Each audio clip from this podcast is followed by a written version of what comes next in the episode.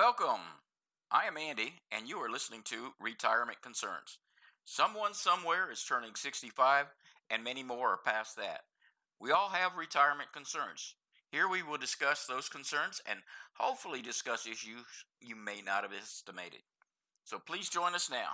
Will or trust? As we continue our discussion of tax savings vehicles, many parents want to prevent the cost of taxation from being passed on to their children, thereby passing on more of their hard earned money. Provided the company backing these vehicles, such as the Pension Benefit Guaranty Corporation, can stay afloat, many vehicles provide a great way to defer the ta- uh, taxes or taxation. They also provide a designation for a recipient, and an annuitant, a beneficiary, etc., which the law usually honors. Your estate, though, is not just a 401k, for example.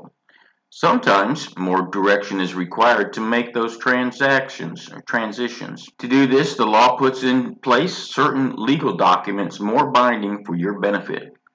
Keep in mind, this is only my opinion.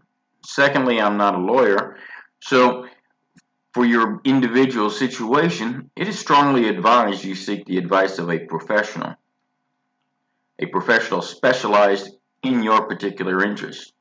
Two methods of distributing your estate are through a will or by legal chain of inheritance. That being said, let's dig into a high level discussion of wills or trust. Probate is a function to distribute your estate when you pass. Where it can get complicated is determining who should get your assets if you forgot to list a beneficiary. The longer it takes for the state to decide, the more it can cost, potentially eating up a large chunk of your assets. For this reason, it is important to have your own legal designation in place for your wishes to best be fulfilled. It is also better to do this sooner in life than later to prevent contestation. It is important to consider when and how you will give away your assets for such coverage like Medicaid, because there may be a look back period. If you do not have enough assets where this would matter, you might consider a life insurance policy because they have a beneficiary designation, thereby most likely avoiding probate. One method of allocating your estate is through a will. Some say where there's a will, there is a way. Now that's so old school. Remember, where there is a will, there are relatives. Okay, I digress. Wills vary, so it is important to know more about them if you want to use this vehicle to determine your best wishes. In its simplest form, a will, when made while the mind is stable, is a document expressing your passing wishes determining how you want to allocate your assets. With a will, not only can you determine which family members get your assets, you can also determine who does not, who will have custody of your children, or what charitable organization you want to support. By having a will in place, your loved ones can have access to your assets faster. Written witnessed wills are best because they provide proof of your wishes as witnessed by another person, especially if it is also notarized. While you can write one by yourself, it is best to have the wording correct to comply with state law, avoiding the chances of an interstate issue.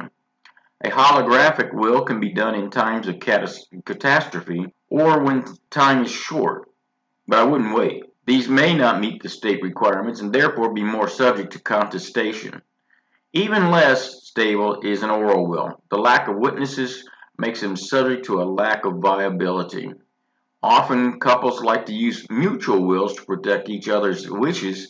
They're good when they are extended family situations, but become irrevocable after the death of one partner. Finally, a pour over will as, an, as another option is best used with a trust for more detailed situation. This leads us into our next process a trust. Trusts allow the ongoing transfer of your estate both before and after your death. Of course, that's assuming you have any left. Creditors have first choice of your goods if you owe anyone. Ideally, you could save your money in a trust, hire an attorney to manage it, and then select your beneficiaries. Your beneficiaries could then receive funds as allocated by the lawyer.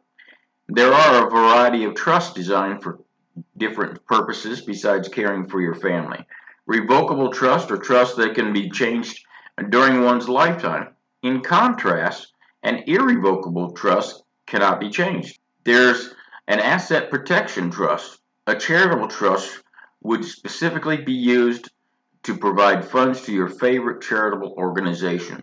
Constructed trusts are special and designed with a court in mind. Special needs trusts provide benefits for an individual of special needs. And then the last three are spendthrift trust, tax bypass trust, and a Totten trust. Again, for specific applications and best practices, I would suggest you talk to a lawyer to make sure it is correctly set up for the best legal defense. You've been listening to Retirement Concerns with your host, Andy Barrett. Please join us every week as we discuss new hot topics for retirement concerns or visit us at retirementconcerns.info for more information. Have a good day.